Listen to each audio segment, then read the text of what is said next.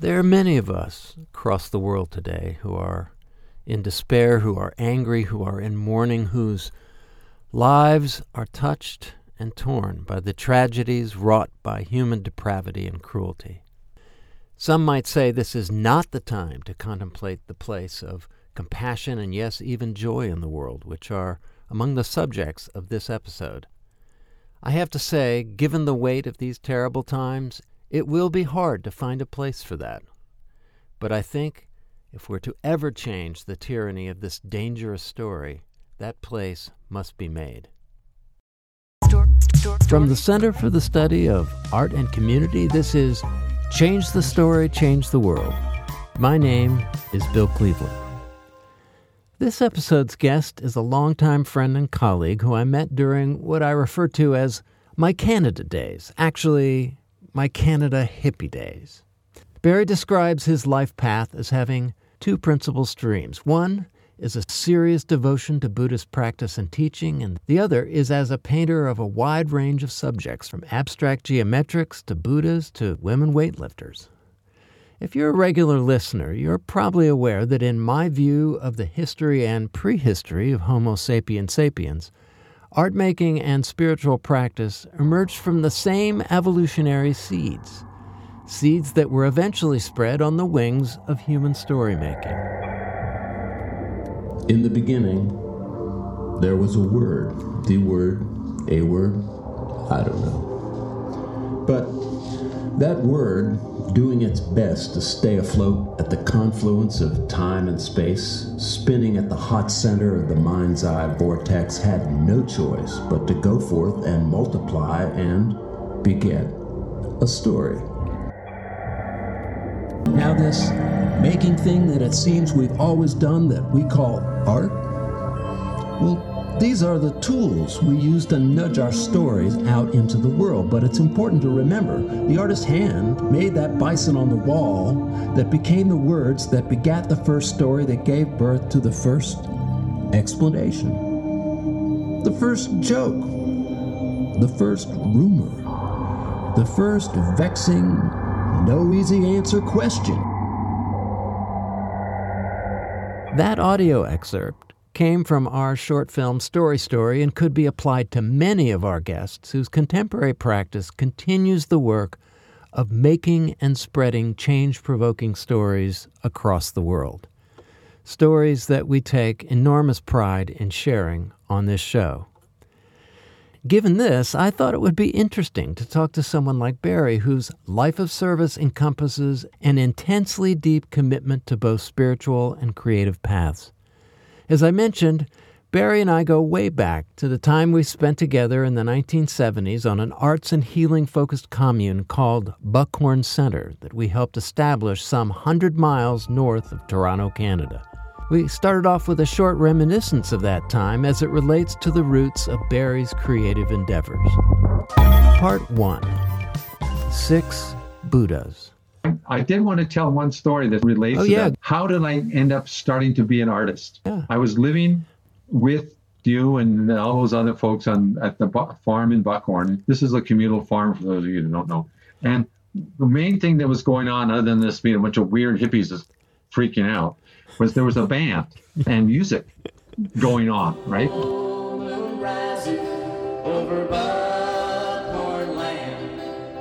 And I, I can't carry a tune in a bucket, let's be real honest.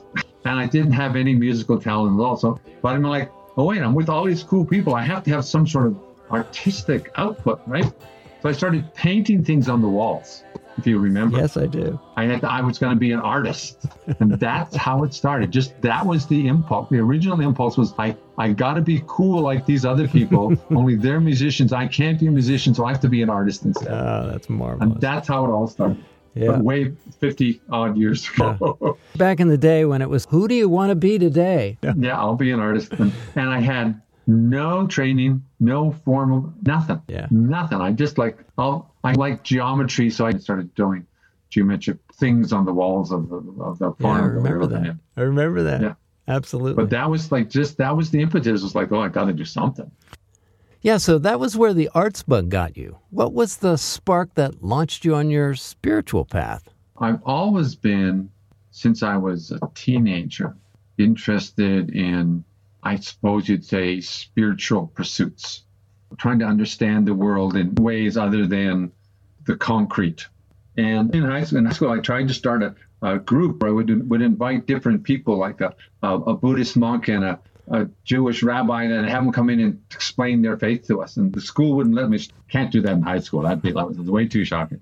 And then through university, I explored a few things in my 20s. I explored various yoga traditions and then became very involved in a yoga school for a, long time with a, someone named Swami Vishnu Devananda. He passed away in 93. I was like, oh, now what do I do? And then someone told me about this book uh, called The Experience of Insight by Joseph Goldstein. Joseph is like the grandfather of the Buddhist mindfulness movement in the West. And I read this book and went, ah, this is what I've been looking for. I went off right away. I found out where he was teaching and went and sat a 10 day retreat with him. And so that's 20 years ago.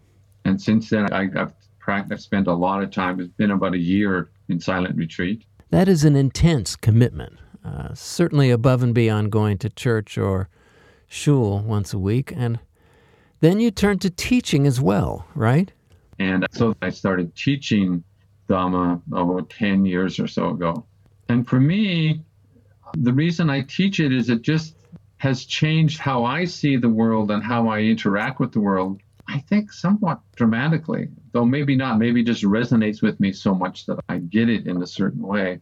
But it's such a powerful set of teachings. And the Buddha taught for 40 years, so it's like a huge collection of teachings that I also spend time. So I study and I teach, and I still go on retreat myself. I just go for a week or three weeks or a month or whatever I, I can fit together with other things, which sort of got messed up by the pandemic for a while there. We couldn't do that sort of stuff. And I teach simply because I think this is on a individual basis because I think that's the only way I can be effective in changing the world mm. is to reach people. And, and, so sometimes there'll be 40 people in the room, and sometimes I'm teaching someone one on one. But I'm just trying to give them an understanding of what the Buddha taught because I think it changes how they are in the world and in a positive way, in a wholesome way. So that's the other stream. There's other little bits. Like I'm, I'm married, I've got two kids, all those sorts of things. I have a big garden. I work one morning a week as a chaplain at the local hospital uh, as a volunteer chaplain. So there's other little bits, but those two, the art and the Buddhist teachings, are the two streams that are where my main focus in life is and how I reach out into the world and try and affect change in the world. Interestingly, you were talking about you know how you started doing this project during the pandemic. During the pandemic, I painted six Buddhas one after another because that's what I needed to do. That's how I could deal with it. Yeah. Like, like, okay, how can I deal with what's going on? Oh, I have all these images of Buddhas. I'm just going to sit here and paint Buddhas, and mm-hmm. that's what I did, and it was great. Yeah. It's just what I needed to do at the time. And that's actually, I finished that series and started painting women weightlifters, which was, oh, I think I need to do something different. it was like, oh, let's, just, let's, let's switch streams completely here. You, know? you anticipated a question I was going to ask, and it was, where do you see in the Venn diagram of your life the painting practice and the spiritual practice o- overlapping, informing each other, connecting? Oh, very much. Other than just painting Buddhas, I paint in very high detail with very small brushes. And so the actual process of applying paint is very slow and very concentrated and very meticulous. So it's essentially meditative. And not in the, the traditional sense of that, but certainly for me, the actual process of painting especially when I get to the painting part. The drawing part, somewhat, but more the painting part. It's very still and quiet. It's just me and scritch, scritch, scritch of the brush on the canvas, and that's about it. And so I see the two fitting together quite nicely. And of course, uh, neuroscientists have come along um, and said, "Oh yeah, what you're doing is is what we see in in MRI images when people meditate." and it might be music, it might be some kind of movement, and and particularly just a high concentration of what they call flow. And there you go. And particularly these days, to be able to avail yourself of that consciously with intention is a great gift. Oh, yeah. I often think how lucky I am to have the life I have. Astoundingly lucky. There was, I alluded earlier on about there was a period when I painted in my 20s. Then all of a sudden I had two kids and a mortgage and I didn't paint for 20 years. But in that time, I was relatively speaking successful as a businessman, and I don't have to work at a regular job anymore. I can I, I sell my paintings in the Buddhist con- community in which I'm part of. We work on what's called dana. So I teach with no price, no I never charge anything, and people give if mm-hmm. whatever they can afford, or they if they can't afford anything, they don't give anything, and that's all okay. And that's my income in a sense. And that plus what I put away, what what a life! How really? lucky can you get? Part two. Don't believe anything I say. You you've written a bit, and one of the articles you wrote really resonated with me because, first of all, because as I'm sure you're aware, every spiritual practice has an insider game and an outsider game and an insider language and an outsider language. And everything I've read that you've written is the opposite of that. It's very welcoming invitational and friendly, and more than anything, humble. You're consistently saying, I didn't know. I was trying to figure this out. I think that's exactly the way that people who have something valuable to share. Here's something I found. Maybe you might find it too. That kind of thing. Yeah. Just by the way, it's what the Buddha said over and over again. And w- one of the articles I'm going to reference here is Cultivating Joy. And the reason it resonated with me is that if I have a religion, it's the religion of story. Little stories that moms tell their kids, and big stories that we tell ourselves that we don't even realize are stories. And powerful stories that can, in many ways, determine the path of our lives. And your article about cultivating joy, for me, when I read it, said if you're going to cultivate joy, it's not just going to drop on your head. That cultivation is an intention. And that the work, in essence, is understanding the stories that are in there and f- finding the connection between you and the joy that's around you. That joy doesn't come out of you, it comes from the world around you. That it's yeah. it's not about you. And I just really appreciated it you know, I spend a lot of time reading stories, mm-hmm. and that because this is the the Pali Canon, the teachings of the Buddha, which he taught for 40 years. So it's a huge collection. A lot of it are just stories. Like here, the Buddha was here, and this guy came and visited, and this is what they said. So it's a story. Mm-hmm. All, most of the Pali Canon is just stories. Mm-hmm. So I spend a lot of time in storyland in that sense, but in a very intentional way. But the thing you're talking about in the Buddhist tradition is called mudita. Hmm. Mudita roughly translates as sympathetic joy you experience when you see joy around you. And that, and the beauty of that, and I teach about this a lot actually, in what I'm actually formally teaching, is that it's free.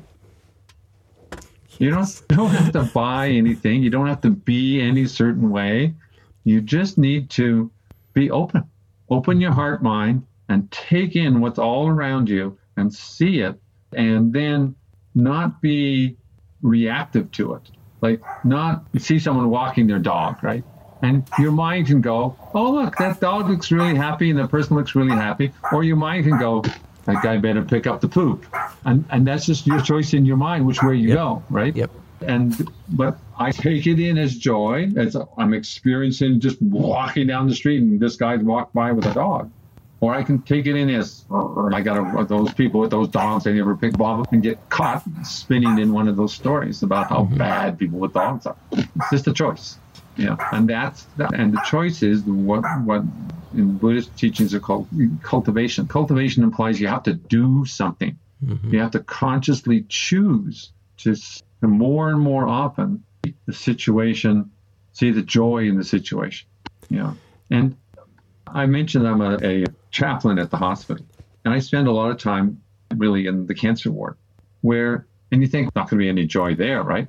Man, it's like you meet people and they tell you their stories.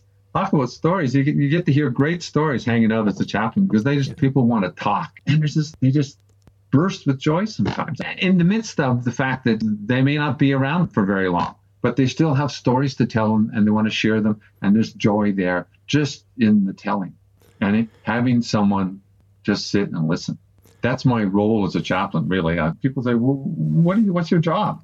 I go in there, chat a bit, and then I listen because a lot of times people want to tell those stories, but their family won't listen to them anymore because they've told those stories to the family 50 times. And they say, oh, God, grandpa, don't tell, not that stupid story again. But this guy just comes and sits down and really pays attention and tunes into what they're saying. And the joy just comes out. And I thought, what a great place to hang out in and find joy. And isn't so, that a cycle so that the story itself generates joy inside your heart? Yeah. You're joyful your attention and and respect reciprocates. Yeah. Absolutely. And it just, it's a synergy yeah. right there. Yeah, they feel it. They feel, oh, this person really cares. This person really wants to just sit and listen to my story. Yes. And yeah, and that's very true too. It's a, it, it is a complementary thing. So I, I just tell you one other story about teaching joy because it seems applicable. Uh, a couple of students of mine asked me a couple of years ago now, to marry them. In Colorado, basically, you don't need to have any license. You can just marry people. It's Colorado's got this all these weird frontier laws.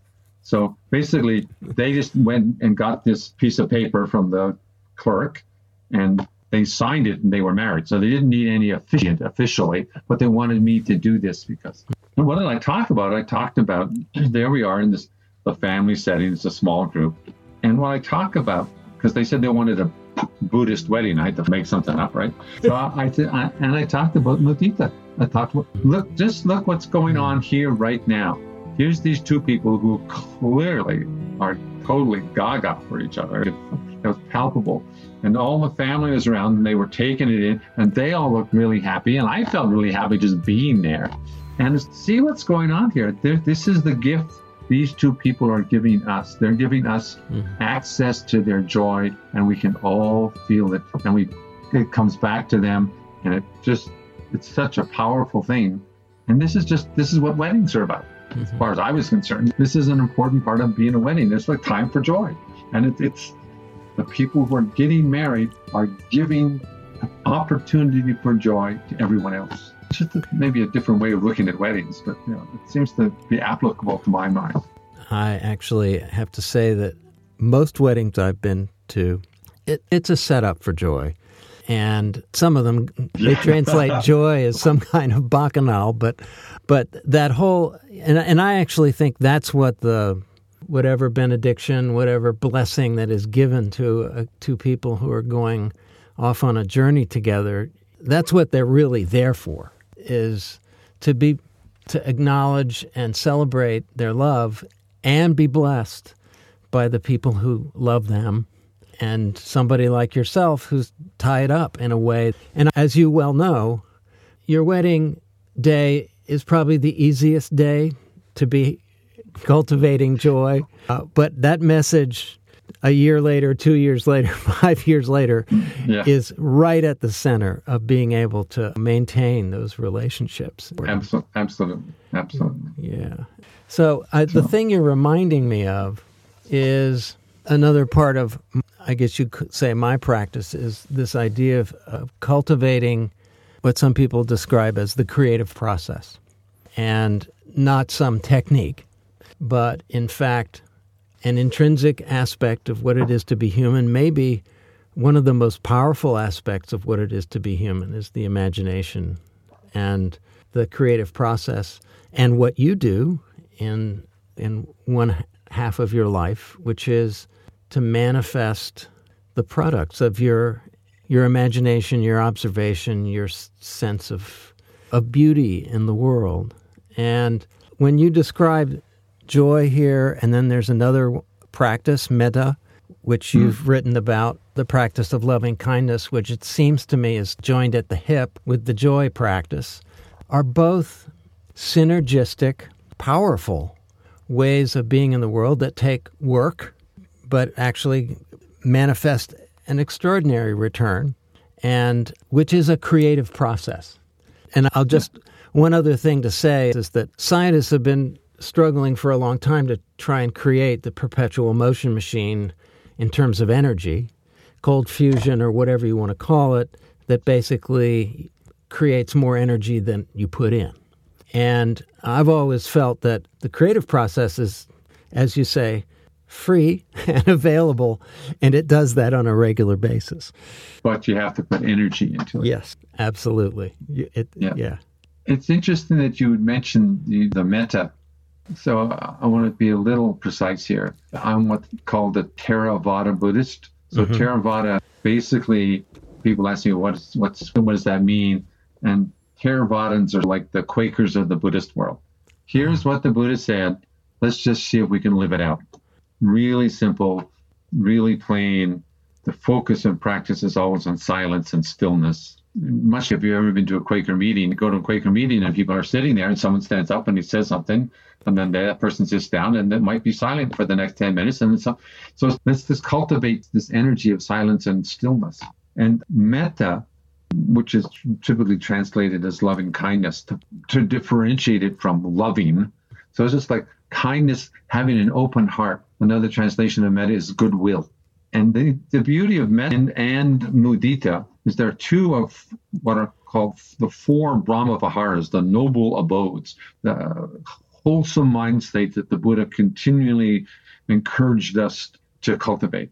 And he's always starting with metta, because if you can have a heart full of loving kindness, mm-hmm. then naturally, if you encounter joy in the world, you feel joy. Mm-hmm. But interestingly, also, if you encounter suffering in the world, naturally you feel compassion. Metta is the thing that creates the space for those other two to arise. And then on the other fourth one of those is, is equanimity, which means we got to keep our balance. If you thing with all of these cultivations is like everything else, like every other practice, you can go off the rails, so to speak. And you, you, for instance, with with metta, with loving kindness, you can get caught in the space of, well, I'll be loving kind towards you, but I expect you to be loving kindness towards me, which is not metta anymore. Now it's No. just desire, just Yes. wanting something. And so equanimity is the one is the thing that brings balance to the other three. And they all are very synergistic. And I think of them sometimes my old mathy brain is a tetrahedron. Like there's four a four-sided object. They're all related to each other and they interact with each other in various ways. But they're all practices. And that's what the, uh, I'm going back to my Buddhist thought here. But it's, that's what I like about the Buddhist teachings. The Buddha doesn't say, just do this and everything will be okay. He says, practice this and see what happens. Yes. And this is what I this is when I teach, this is all I'm ever trying to do is get people to say, This is what I've experienced, but who knows what you're gonna experience. Go practice and see what happens. Just try it out. And that is this famous teaching of the Buddha called the Kalama Sutta. The Kalamas is a village in India, and he showed up, and the Kalamas were all going, Oh, all these different teachers come and say one thing, and then another teacher says another thing. We don't know who to believe. And he lists all these things you shouldn't believe. Here's good reasons not to believe something. Just because it said so in the scriptures, don't believe that. Just because someone looking really wise thinks they know what they're doing, don't. And then the last thing he said was, and don't believe anything I say. Don't believe me. Go practice and find out for yourself. That if I can teach that, if I can get that across, I've been successful. That's what I'm trying to do all the time. Just get that across. And it's so thing is it's so counter to our whole culture, which is basically, you know, just buy this and get this and do go to this and everything will be okay. No, sorry, it doesn't work that way. Yeah, the, the image that came into my mind was merit badges, which you're familiar with because you're an Eagle I was Scout. Boy Scout. and I, but you know, the merit badge as somehow emblematic of the fact that you know something or you are something when in fact it's bestowed upon you as a result of having done certain things. And it, what you just described really also reminds me not of all artistic practice, but particularly the artistic practice of people that I interact with, which is many of them are in the, are in the business of sharing a practice with other people who are drawn to it and who are interested in it.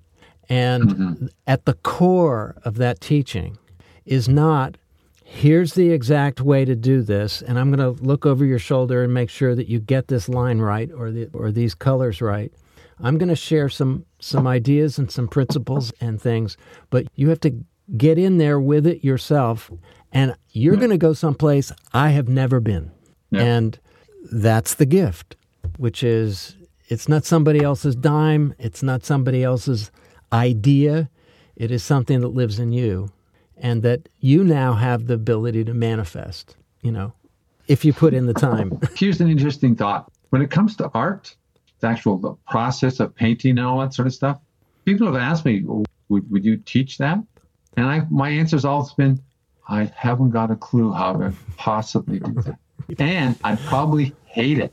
Yes. It's like, it's so personal for me yeah. to yeah. just, I go to that quiet space and I work. And I can teach people like, here's how you make a stretcher, and here's how you stretch a canvas, and here's how I make my frames. I can so the technical, crafty stuff. I'd be happy to teach people that. But when it comes down to, okay, now you got this blank canvas, what are you going to do?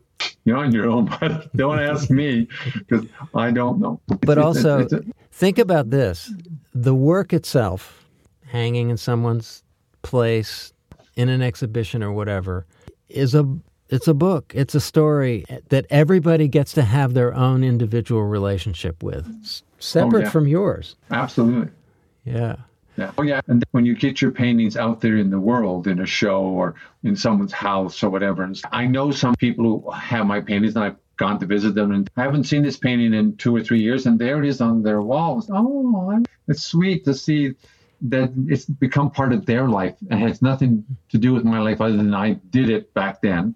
And it's yeah, I, that that energy I put into that painting because there's certainly an energetic process to create the painting that I think comes out of the painting into the world. Yeah. That I feel. And of course, we live in the commodified world that often only sees it as a frame and a canvas and some kind of price tag that's on it in, yeah. a, in a gallery with a red dot or whatever. But I mean, anybody's house that you go to and you see what they have adorned their space with. Mm-hmm. And inevitably you can say, so what about that? What's up with Where that? that come from? And yeah. there is a there's a there's a, often a series of stories um, that that are part history and part everyday relationship with this thing that they live with. Yeah. It's a pretty amazing thing. Part three trust. So, Barry, as you know, every society at one time or another gets focused on the navel of their own moment in history, but today it seems like we are in a particular moment in need of some common sense wisdom. I think the two virtues we just talked about, cultivating joy and loving kindness, like you said, these are not easy things to manifest, but not to be flip, if we could get those down, it would be transformative. What are your thoughts about what we humans will need to do to survive and thrive beyond our lifetimes? That's a tough one. Yeah. I don't want to proselytize here or anything like that. Yeah. But I think what the Buddha kept saying over and over and over and over again was basically number one, you got to figure this out for yourself. And number two, there's a lot of joy out there in the world, but you need to put in the work to connect with it. And there's also very clearly said, and there's a lot of suffering in the world. If you just look around you, I read the New York Times every day. I shouldn't do it, but it's I, yeah. oh my God, now this happened. You know, I just see often what I'll see is I see the suffering, and I think, what can I do to help fix that in some small way, perhaps? Now I'm going to shock you, you know, perhaps. I spent a long time basically ranting about a former president of ours, shall we say. Yeah. But at the same time, all during that time and right now to today, I look at him And it just tears my heart because this man is so deeply lost in suffering. Mm-hmm. How could he possibly be acting and speaking in this way if he wasn't really just totally insecure and full of suffering all the time? Yes. And so I have to somehow look at the world and, and see both of those things at the same time. God forbid I would never want it to be to be president again, but I have to balance those two. Yeah. And one of my little lessons that I've always told myself is that you can come in my house and steal something, I will feel violated and I will be angry. Then I have a choice. Do I let you stay here with me and turn my heart sour? Yeah. I can be more vigilant, I can lock my doors, but am am I going to actually have you steal from me again? Yeah. Which steals my capacity to to have compassion, my capacity to have joy in the world, my capacity to feed the people around me. I've felt the same way with the political situation, which is the real danger there is is the yeah. terminal toxic heart, which basically transcends the headline. It just stays with you. And you can just yeah. turn that on the guy that doesn't pick up his poop. And you've po- you've poisoned the world around you. And that previous president is nowhere to be found. He's not in the park next door to my house. But that's one of the great lessons I think of this moment is where do you want to be? Where do you want to go with your heart? Be active with that, with where mm-hmm. your heart is. Don't just let it get stolen. Absolutely. Yeah. It's like you have to protect yourself without building a hell hard shell around you. Yeah. And that's another one of those balance things. A question about you and your painting. Obviously, there's this moment of intense concentration. You collect images and then you decide what you want to paint. But as you have said, there is an exchange of energy between you and your subject and you and the canvas, which is just, at least in my mind, it's a powerful manifestation of what it is to be human, is to make something that didn't exist before, mm-hmm. that that celebrates, that also blesses a thing that somebody else may take for granted or not even see. Does that ring true? Yeah. Yeah, I, I might have used different words, but that's a lot of what I'm doing. It's just if you ask me how I choose over the years what to paint, because I've been through a lot of different cycles of painting purely abstract geometric pieces 20 years ago to painting surreal temple images that came out of my head to doing a lot of architectural pieces and like all these different things. And how did I go from one to the next? I don't know. How could I go from painting Buddhists to painting women weightlifters? But it was like I was just sitting around going, what am I going to do now? literally, I just literally, what am I going to paint now? And interestingly, there's a huge oil refinery in Denver.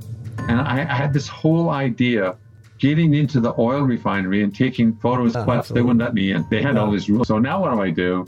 And then this whole this idea of painting women weightlifters just sort of popped into my brain. Who knows? I really have no idea what the impetus of that was at all. But as soon as it was there, I went off and refined it and started looking, talking to people, and uh, Here I am nine months later. You're just mapping the infinite capacity of the human imagination. And the and creative process. exactly. just, oh, what a surprise that I'm here. I'm here and it seems to be working, so let's keep doing that. The other interesting thing is that these are human beings at a pretty intense moment in their day. And so I would mm-hmm. imagine just the process of negotiating and navigating those relationships must be yeah. really fascinating it's been fascinating and to be honest with you, at times quite difficult. Basically, when I find someone who says, "Yeah, I, I really like what you're doing," and I'll go in, and what I, I always tell them is, just you just do your workout like you normally would, and ignore the fact that I'm here with this camera going click click. But that's it's a pretty intense thing because they're like yeah. they're doing their thing, and I'm just standing there with my camera taking pictures. I always tell them, please don't pose. I just want you to be doing what you would normally do and hopefully I'll capture something that resonates that turns into a painting. So the photos are like the very beginning of a multi-step process. Yep. At the same time, I've had a hard time finding people. I can't tell you the number of times I've had someone who has said to me, said, "Oh, what a great idea! I really like the idea behind this." and representing women in this way is really, I think, important. And then I, I go, oh, that's great. And they, they just disappear. Actually, I think there's a through line here through, through our whole conversation, it seems to me. And that is that the one of the great struggles of modern society is is trust. And we live, I think, in a period of human history where whatever it took for the guy who shoed the horses and, and the guy with the horse to forge some kind of trusting relationship, whatever it took back then, it takes 10 times more right now. We have pseudo trust all over the place, but the whole idea of being vulnerable in the face yeah. of of all of the questions about nobody is who you think they are and when things you think are X turn out Y. And I think about that, that there are those people who did agree and you have done your work. And there are those people, when you're a chaplain, who are at their most vulnerable and they are trusting you again, not just with their story, but with their existential soul, in a sense. Mm. And in many ways, all the relational work that I know that involves creativity and empathy and compassion is really at its core, it's about how do you generate trust in a world that has, in many ways, removed a, a, whole landscape that was naturally set up for people to learn how to trust each other through through mm-hmm. hanging out and practicing. You showed up and helped me with my barn. Great. I think you're doing one of the most basic and important things that we really need now, big time. And you're probably not going to be best friends with all of your subjects, but just having someone value your image and making yourself vulnerable and allowing that to occur in the hospital, in the weight room, whatever. That's a that's an important thing, I think. Hard work yeah. too. Yeah, it's, it's yeah, it's I, I teach longer retreats where I'll go in the fall. There's 22 people for six days. And I'm just there. I'm teaching all the time. It's a totally relational, human relations process teaching in that sense. Like people are really vulnerable because the practice itself takes them into places where they didn't even know were there. And then these things come up and they want to talk about them. It's like you're really in the front lines of their lives mm-hmm. for those that time. Yep. And it's powerful. And I love doing it and it's really powerful, but it's hard. What often I think is like people think somehow these things are going to be magic. Oh, I'll just start to meditate a bit and everything will be okay. Mm-hmm. Actually, you start meditating a bit, your mind goes a little bit still, and all the junk you've been avoiding comes up into your mind, and you have to right. deal with all your shit. Right? yes. Oops, sorry about that. But this is what you've got. Yeah. And that's almost part of the practice. Part four Toes in the water. So people are going to be listening to this. People get excited or interested or curious to put their toe in the water, as you say. Are there other things that people can read or study that can help? The amount of resources out there is mind boggling. Yeah. For instance, all of the principal teachings of the Buddha are now online free. Just go. But you have to sort of, you read the sutta, and if you remember you're talking about the inner language and the outer language. Mm-hmm. If you don't have the inner language, you'll read the sutta and go, "What the hell is this all about?" Yes, because it's written in a certain style and a certain way of speaking. And, yeah. But but there are lots of online teaching and group teaching and retreats going on all the time. The two main places I spent time practicing was called the Insight Meditation Society in Barre, Massachusetts, and Spirit Rock in California, which are like major Buddhist retreat centers in North America right now that have programs anywhere from a day to three months. So it depends on that. And you wouldn't go to three months first. You start with a day. and this, and they now, because of what's gone on with the pandemic, there's a huge amount of online resources, online meetings. So here's a question that just popped up from Is there a bridge or a reference inside the, the teaching that engages the idea of creative process or imagination in Buddhist practice? Certainly, teachings on, on joy, I'd say, do that. Mm-hmm. Not directly, but creative process is all about joy as far as I'm concerned. Mm. Why create things and be miserable at the same time? It Yes. seems antithetical, right? Yeah. There's certainly teachings on spontaneity and mm. what it really means to be spontaneous. And there's teachings on that uh, within the Buddhist canon. So, yeah, particularly in the, in the Theravada world that I'm most deeply connected with, there's not a lot going on about art because it's, it's most of the practice is very personal and silent and interior. Now, but I'm speaking of this particular form of Buddhist practice. If you go into, say, Tibetan Buddhist teachings, there's a huge Tibetan organization here in Boulder, and you go into their temple, and it's like an explosion of color and thangkas and bodhisattvas, and it's just absolutely gorgeous. But for me, way too distracting. But for other people, it's that that that energy of that color and the images draws them to how they want to practice. Mm-hmm. And in different traditions of Buddhism, there'd be a lot more art going on than in the particular tradition I practice. How about in your teaching? Are there places where the art, the creative process shows up? I'm fascinated by poetry because I think poetry can sometimes express things much more clearly than I can going blah, blah, blah. And almost every time I teach, I'll read a poem. Mary Oliver, Yes. Danna Faulds, people of that sort of ilk. And this, these are Western poets, and I'm using them to teach Dhamma. Here is Mary Oliver reading her extraordinary poem, Wild Geese. You do not have to be good. You do not have to walk on your knees for a hundred miles through the desert repenting. You only have to let the soft animal of your body love what it loves. Tell me about despair, yours, and I will tell you mine. Meanwhile, the world goes on. Meanwhile, the sun and the clear pebbles of the rain are moving across the landscapes, over the prairies and the deep trees, the mountains and the rivers. Meanwhile, the wild geese, high in the clean blue air, are heading home again. Whoever you are, no matter how lonely, the world offers itself to your imagination calls to you like the wild geese, harsh and exciting, over and over announcing your place in the family of things. And I think Mary Oliver was just like a lot of what she wrote, the poet, was just like pure Dhamma teaching hmm. in its own way. Yeah. The fact that she was a Christian is beside the point, but it's just like how she expresses things and the, the way she explains things in her poetry just resonates so deeply with the Buddhist teachings. And so I can use that Western imagery and Western words and Western form as part of teaching Buddha Dhamma.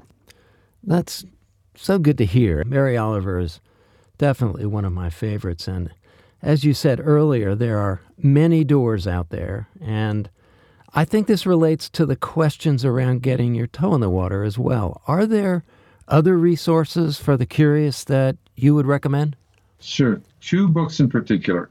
One is called Insight Meditation. I just looked at my bookcase to make sure I had the title correct. Insight Meditation by Joseph Goldstein, Ah. which is your basic teachings on the practice and why you practice and how it works. Gorgeous book, but written from a Western point of view.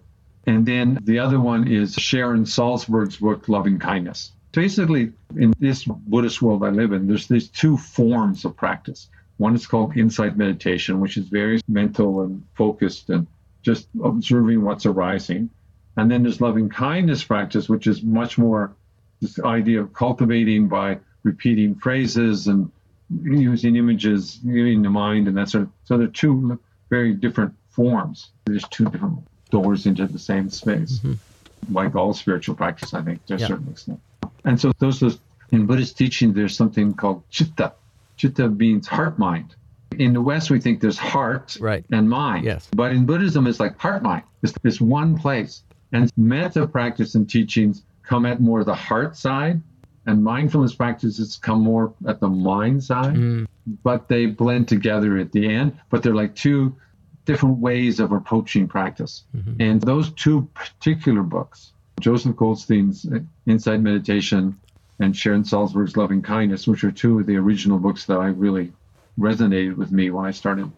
The interesting thing, um, I, I haven't talked about this actually, and I think it's actually quite important, is there is actually a very Western Buddhist form has arisen and is continually changing and arising now. Buddhism, the teachings of the Buddha, 2,500 years old, have been transmitted into different cultures.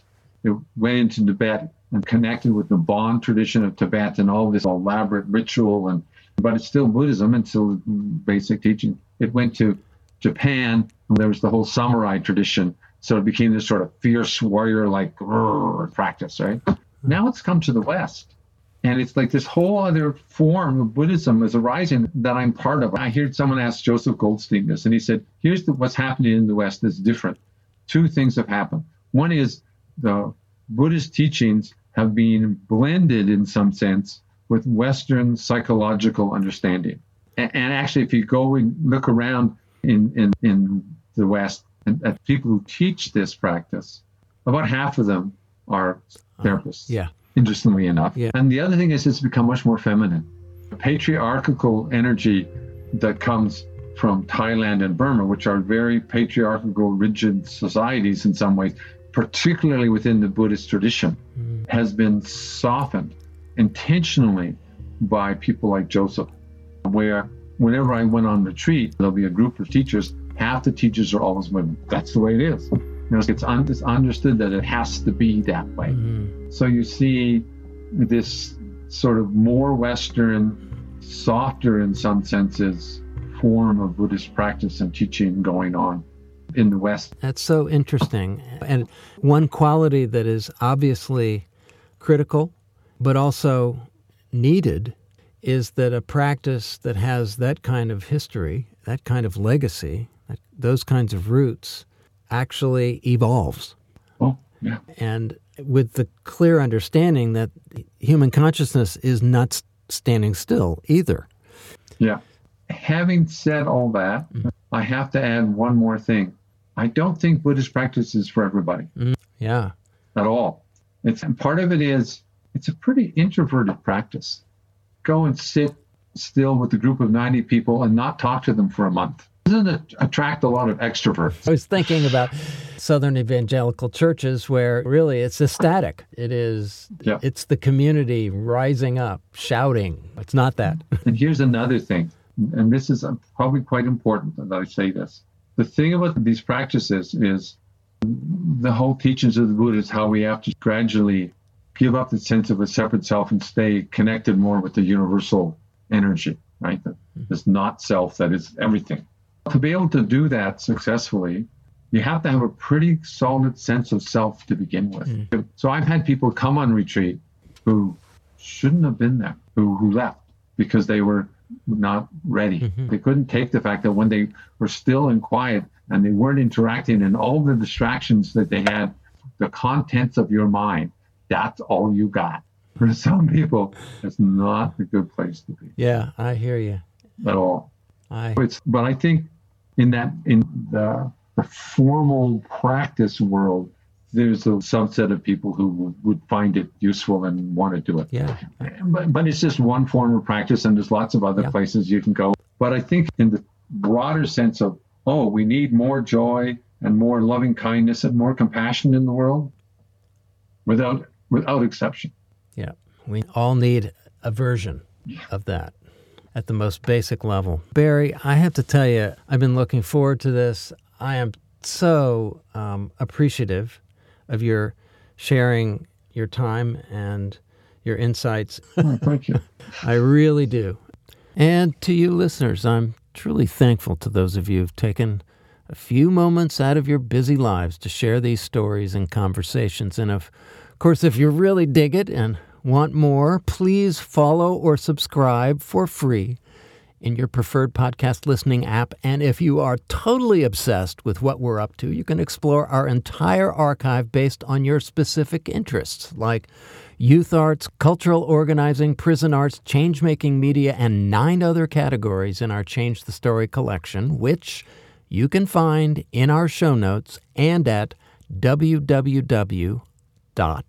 www.artandcommunity.com under the podcast dropdown.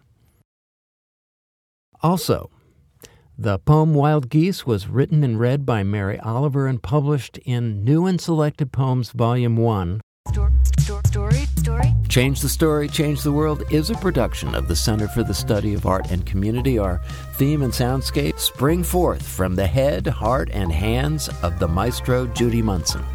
Our text editing is by Andre Nebe. Our effects come from freesound.org, and our inspiration rises up from the ever present spirit of OOC 235.